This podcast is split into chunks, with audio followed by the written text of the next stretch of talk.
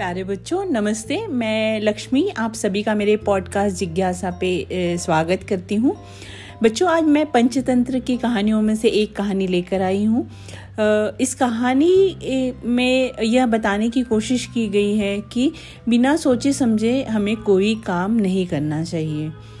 तो चलिए शुरू करते हैं कहानी। कहानी का शीर्षक है नेवला और ब्राह्मण की पत्नी। बरसों पुरानी बात है, एक गाँव में देवदत्त नाम का ब्राह्मण अपनी पत्नी देवकन्या के साथ रहता था।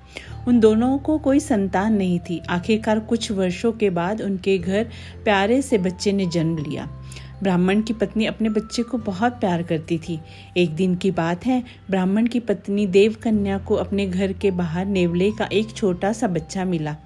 उसे देखकर देवकन्या को उस पर दया आ गई और वो उसे घर के अंदर ले गई और उसे अपने बच्चे की तरह पालने लगी। ब्राह्मण की पत्नी बच्चे और नेवले दोनों को अक्सर पति के जाने के बाद घर में अकेला छोड़कर काम से चली जाती थी। नेवला इस दौरान बच्चे का पूरा ख्याल रखता था। दोनों के बीच अपार स्नेह था। यह देखकर देवकन्या बहुत खुश थी। एक दिन अचानक ब्राह्मण की पत्नी के मन हुआ कि कहीं यह नेवला मेरे बच्चे को नुकसान न पहुँचा दे। आखिर जानवर ही तो है और जानवर की बुद्धि का कोई भरोसा नहीं कर सकता। समय बीतता गया और नेवला और ब्राह्मण के बच्चे के बीच का प्यार गहरा होता गया। एक दिन ब्राह्मण अपने काम से बाहर गया हुआ था। पति के जाते ही देवकन्या भी अपने बच्चे को घर में अकेला छोड़कर बाहर चली गई। इसी बीच उनके घर में एक सांप घुस आया। इधर ब्राह्मण देवदत्त का बच्चा आराम से सो रहा था। उधर सांप तेज़ी से उस बच्चे की ओर बढ़ने लगा। पास में ही नेवला भी था। जैसे ही नेवले ने सांप को देखा तो वो सतर्क हो गया।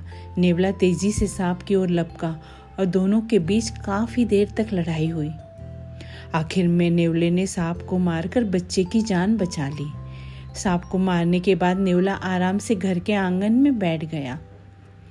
इसी बीच देवकन्या घर लौट आई। जैसे ही उसने नेवले के मुँह को देखा तो वो डर गई। नेवले का मुँह सांप के खून से लथपथ था, लेकिन इस बात से अनजान देवकन्या ने मन में कुछ और ही सोच लिया। वह गुस्से से कांपने लगी। उसे लगा कि नेवले ने उसके प्यारे बेटे की हत्या कर दी है। यही सोचते सोचते ब्राह्मण की पत्नी ने एक लाठी उठाई और उस नेवले को पीट पीट कर मार डाला। नेवले को जान से मारने के बाद ब्राह्मणी अपने बच्चे को देखने के लिए घर के अंदर तेज़ी से भागी। वहाँ बच्चा हँसते खेलते हुए खिलौनों के साथ खेल रहा था। इसी दौरान उसकी नज़र पास में मरे पड़े सांप पर गई। सांप को देखते ही देवकन्या को बहुत पछतावा हुआ।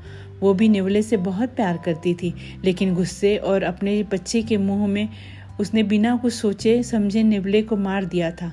अब ब्राह्मण की पत्नी ज़ोर ज़ोर से रोने लगी, लेकिन तब तक तो बहुत देर हो चुकी थी। उसी समय ब्राह्मण भी घर घर लौट आया। वह पत्नी को रोते हुए देखकर दौड़ता हुआ घर के अंदर आया। उसने पूछा, देवकन्या, तुम क्यों रो रही हो? ऐसा क्या हो गया? उसने अपने पति को सारी कहानी सुना दी। नेवले की मौत की बात सुनकर ब्राह्मण देवदत्त को बहुत दुख हुआ। दुखी मन से ब्राह्मण ने कहा, तुम्हें बच्चे को घर में अकेले छोड़कर जाने और जाने और अविश्वास करने का दंड मिला है।